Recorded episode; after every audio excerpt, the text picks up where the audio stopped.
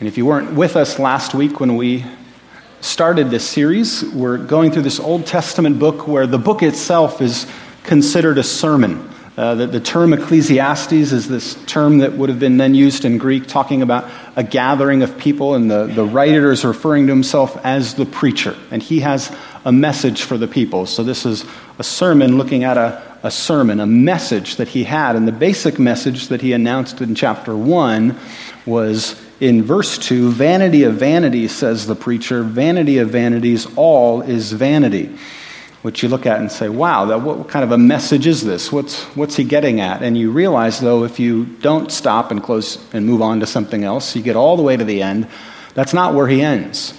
And so there's something about his announcement of the vanity of everything that he is trying to point us to a different reality than the frustration that we experience in the world. But this is written by someone who is a, a critic, someone whose eyes are wide open. There's, there's no uh, um, no effort to try to sanitize the world as we experience it, but to acknowledge the frustrations, the pain, the futility that all of us experience, whether we're believers in God or not. That all of us share a common groaning and a, a dissatisfaction with things that we experience. So now we're in chapter 2.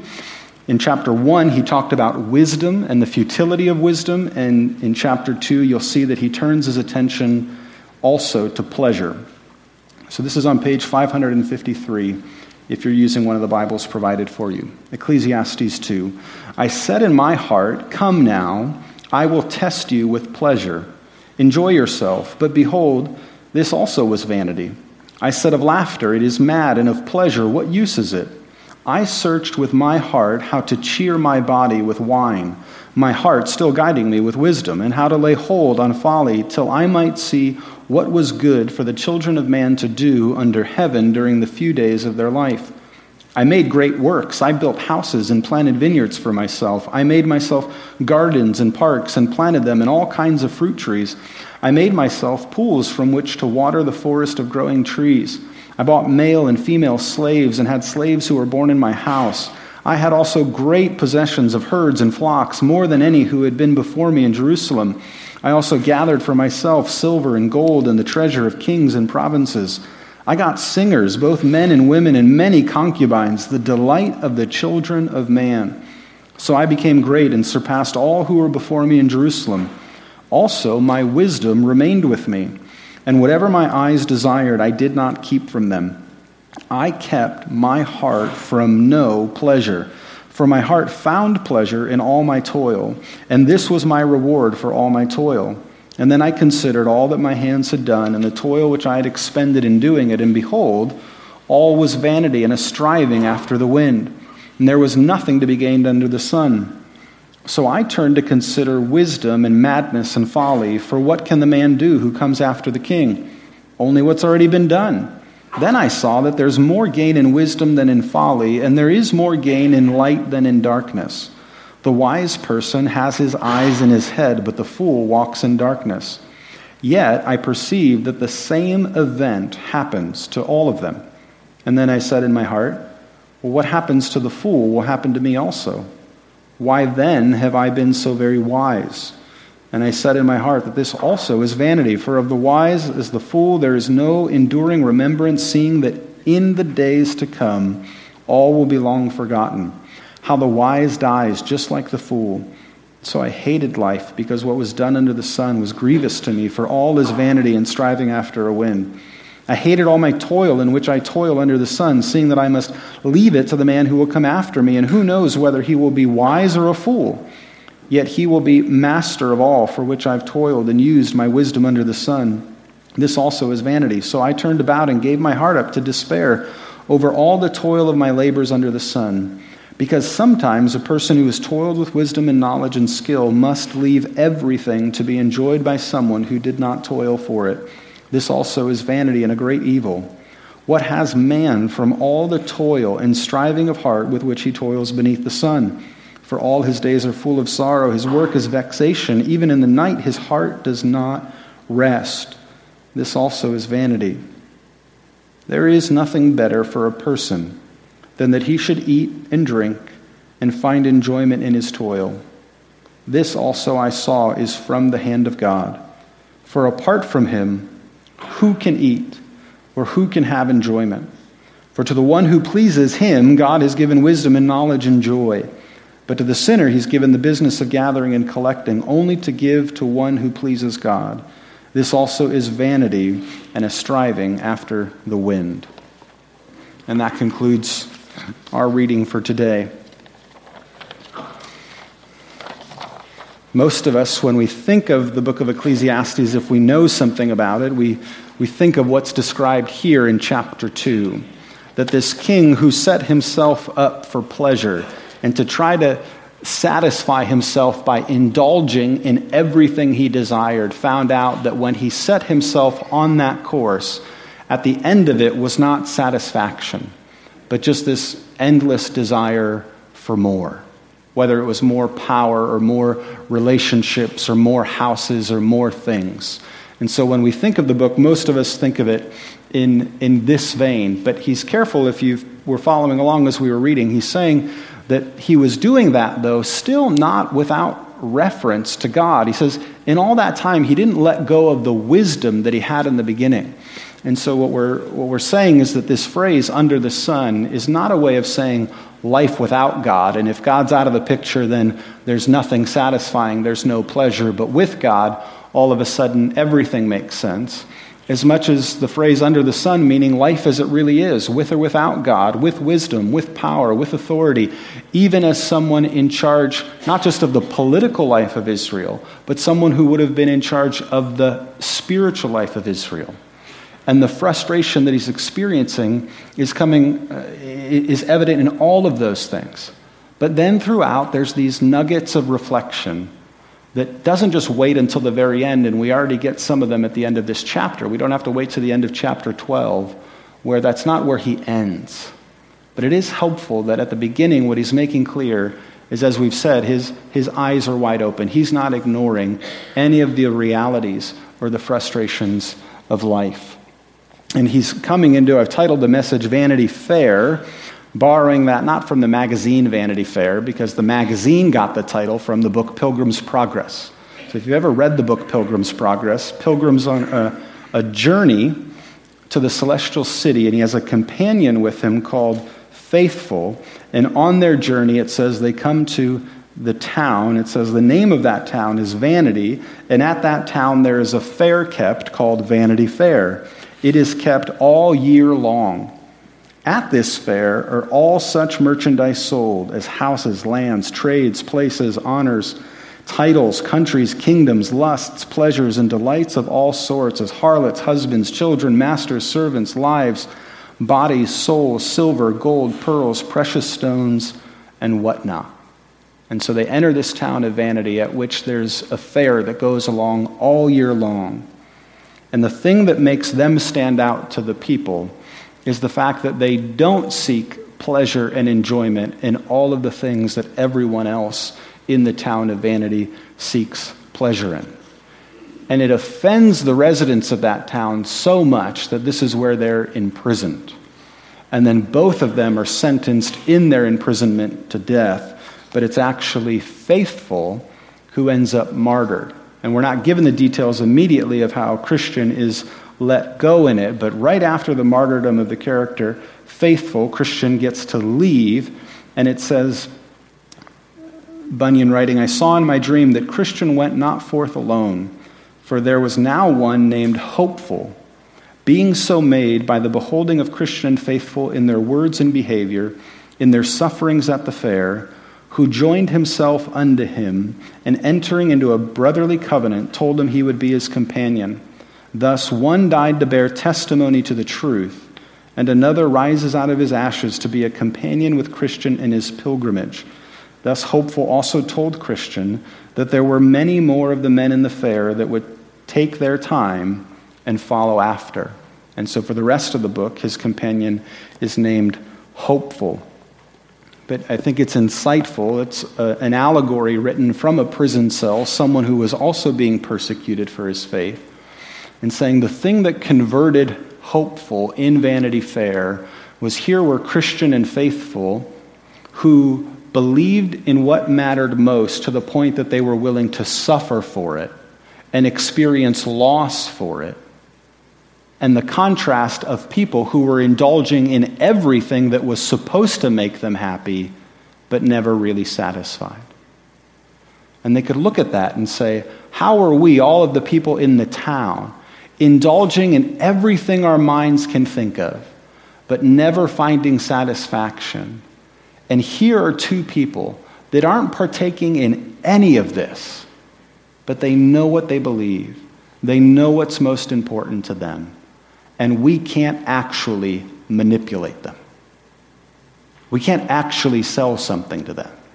It's a town long before 21st century America where it says everything was for sale. In other words, nothing was considered sacred. Everything had a price on it. And when you live in an environment where everything is for sale and nothing is sacred, and then you encounter living people who say, There's no amount of money you can offer me to get me to do that. What? You can't manipulate me in the same ways you're used to manipulating other people. That stood out to this person that then becomes hopeful to say, because there's only despair and vanity fair in simply partaking of all the things that are for sale and ultimately finding no pleasure. But looking and seeing in someone else enduring hope, strength, resilience, and a power of faith.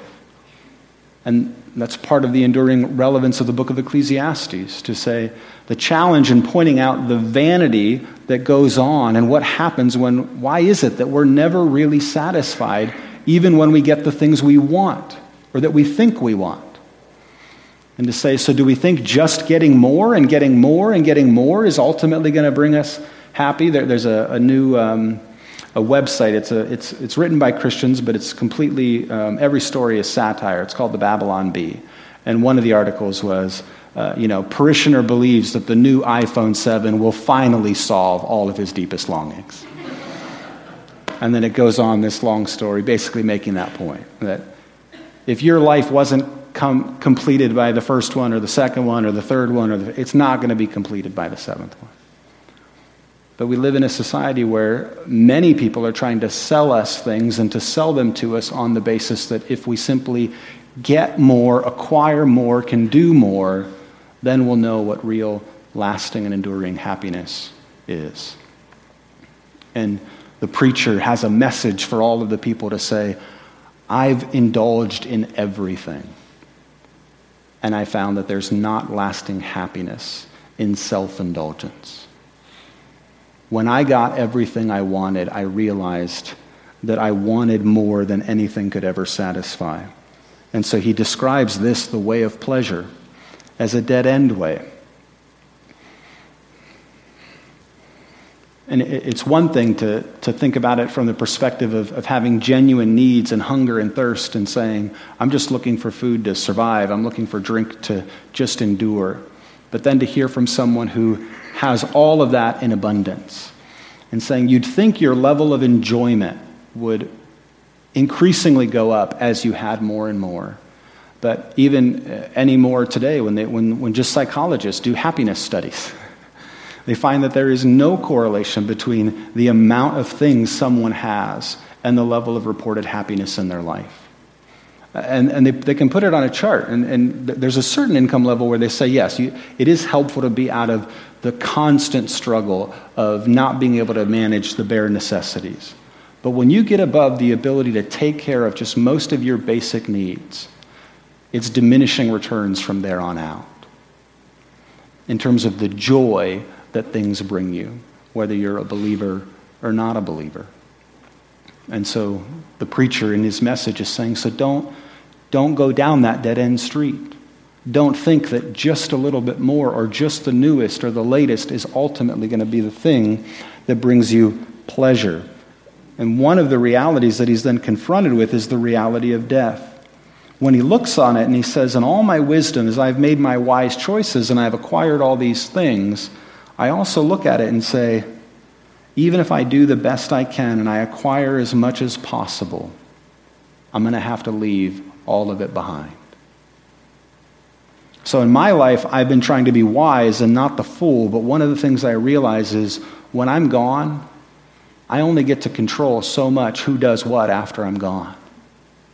And what if I do everything in wisdom only for someone to take control of it in the future who does something foolish with it? He just looks at that and it frustrates him. And he says, So why am I trying so hard to be wise? if that's part of the reality.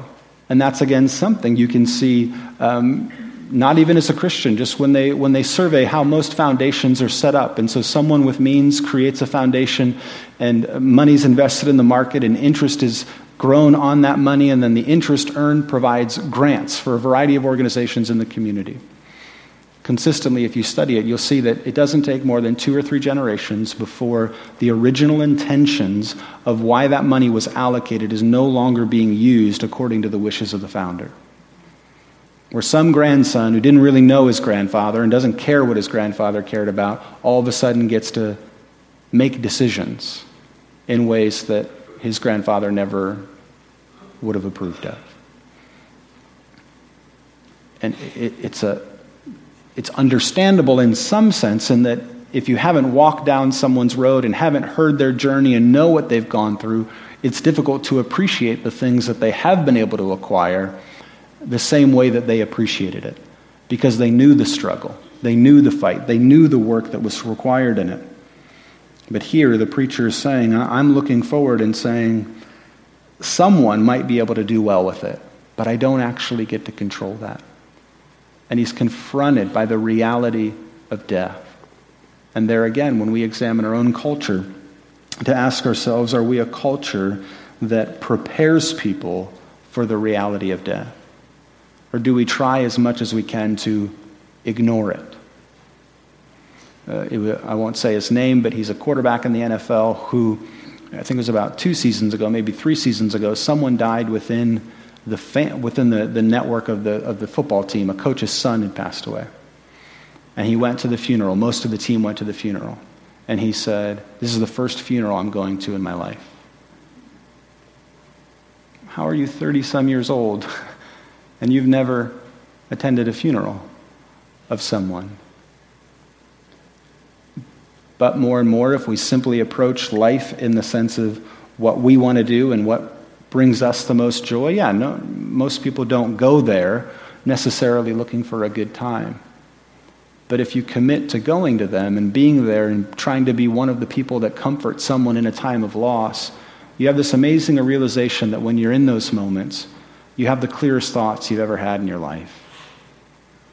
You have this way of just reprioritizing and saying, you know, a bunch of things I was really worried about, I don't feel as worried about anymore. Or I, I shouldn't be spending so much effort on this kind of a thing. I should be spending more time on this because you're confronted with the reality of the limitations of your life and mine.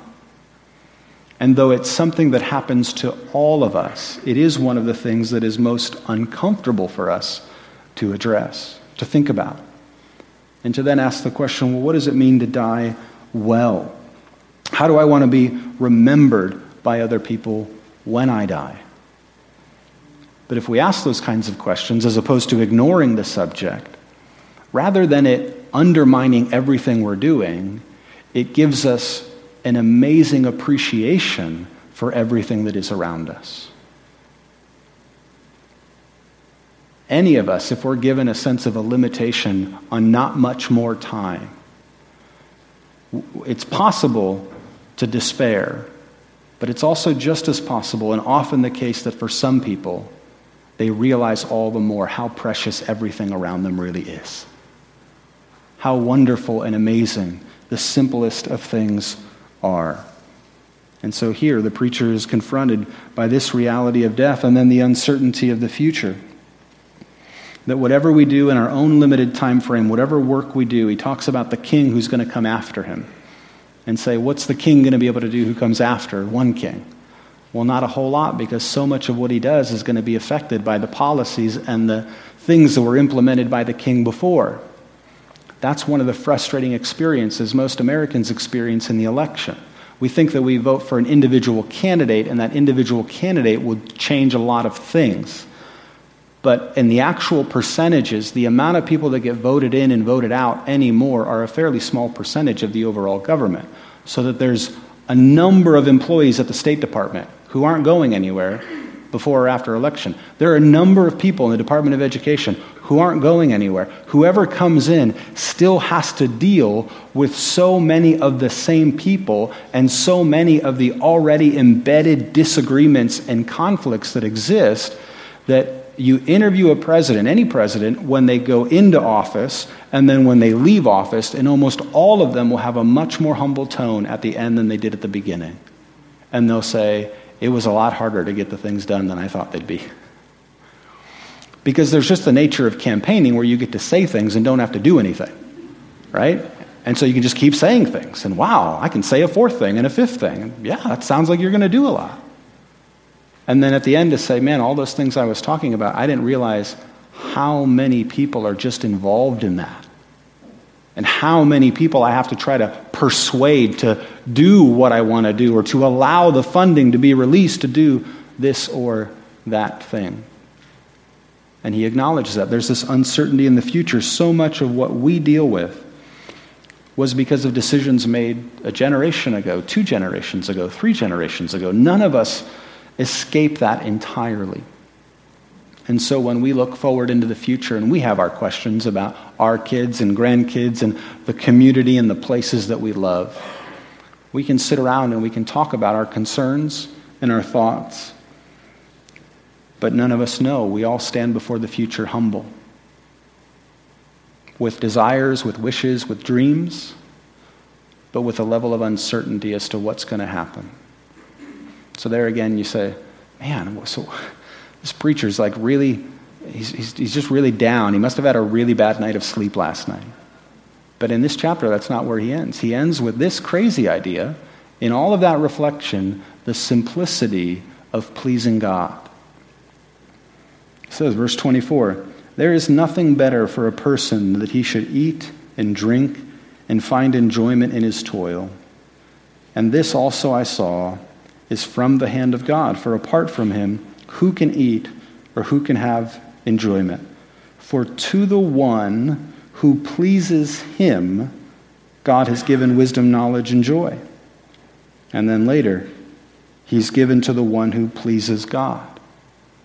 So he starts off by saying he's pursued this way of self indulgence and trying to please himself and found that to be a dead end street. He doesn't know what's going to happen with all of the work he's investing his time in. The certain is unfuture to him, but this is certain.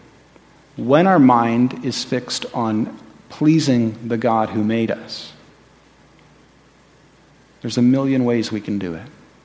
Right now, in the moment, to eat and drink to the pleasure and enjoyment of God. So, like, this is gathered time of worship to sing his praise. But if you also go from this place and go to Gasoline Alley for the brunch, and you eat the thickest French toast you've ever eaten, and you bless God that someone had the idea that much food would be even better if it was fried, and you consume it and bless God for it. He said, Yeah, enjoy it. As Paul would say, whatever you do, if you eat or drink, do it all to the glory of God. You don't know what's going to happen 30 years from now. And no one can tell you what's going to happen 30 years from now. But if it's a 75 degree day and sunny and light wind, you should hear God screaming at you go outside and enjoy it. Like pull your kids out of school for a day and do something fun. What, am I allowed to do that? Yeah, don't, don't freak out about the potential future ramifications of that. How many days like that do you get? Enjoy it. Do something that is a way in which you're expressing your thanks for God by appreciating what it is He's given you. If a friend's in town and they're almost never in town, is it okay to stay up till 2 a.m. talking about? Yes, do it. You don't know when you're going to see that friend again. No one can guarantee you almost anything about the future. So don't let that freak you out. Enjoy the small things, enjoy the moments that God has given you. And if you get a late night conversation with someone that when you talk to, you say, We're kindred spirits, we're together. I mean, this, the beginning of this week, multiple times I thought, I should call Dennis. I want to see how Dennis is doing. I should call him. And I didn't call him, and I didn't call him. Until then, I got an email that said he passed away. Now, I can look back and say, given the circumstance, I probably would have left a voicemail that I never would have heard from. But that's no excuse. I should have called him. Because I don't know how much more time I have or anyone has. But when we open our eyes, eyes wide open to all the frustrations and the realities that experience, we can also see a million blessings that are right in front of us. And God's saying, don't miss what is right before your face, what you can enjoy right now, because you're spending so much time anxious over the uncertainty of the future or the reality of death. Let all of those things be then the motivation for you and for me to thank God and to bless Him for what we have. I was telling someone before service, you know, these kind of moments, you don't think about them if, you, if you've moved on from them or if something bad didn't happen. But in the news recently of a couple of young teenagers in our community who lost their life in car accidents or in different circumstances. I, re- I forget all the time that I was once driving a, a suburban. I was at an event in Phoenix, Arizona, and it was a baptism that was going on, and a number of us young people were going somewhere. And for some reason, the mom, who probably also thought I was older than I was, uh, I was only 17, and she said, You get the key. You're the driver tonight. And so I'm driving a Suburban. I've never driven a Suburban before. And I, I don't know that we were paying the closest attention to the seatbelt limit in, in the car. So there's at least nine people in the car, maybe more. As we're driving, the, um, that's my son. Uh, as we're driving, eventually we come up on a, on a lane of construction that is basically making you do a snake. Never driven a vehicle this big, there's a lot of people in it. So I start going, and I don't slow down enough.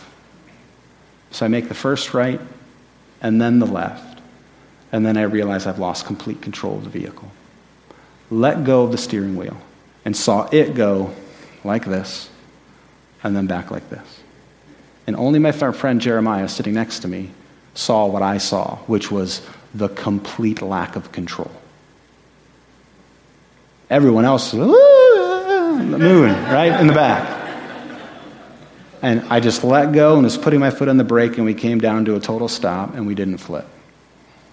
But I just look back on that and I say, yeah, I had nothing to do with the ultimate provision or safety of everyone in that vehicle. I, I'm not guaranteed another single moment. And as, as pure as some experiences might seem or think, no, none of us have a certainty about what awaits us in the future. But we have this amazing gift called life as long as we have it. And it really was given to us to enjoy, to be thankful for, and to eat and to drink and do everything to the glory of God. That's what the preacher of Ecclesiastes is saying to you and me. Let God worry about the future. He's the only one who knows what 30 years from now is. And He's the one who can best handle it anyway. Let's pray. Heavenly Father, we come to you and we thank you for how great you are.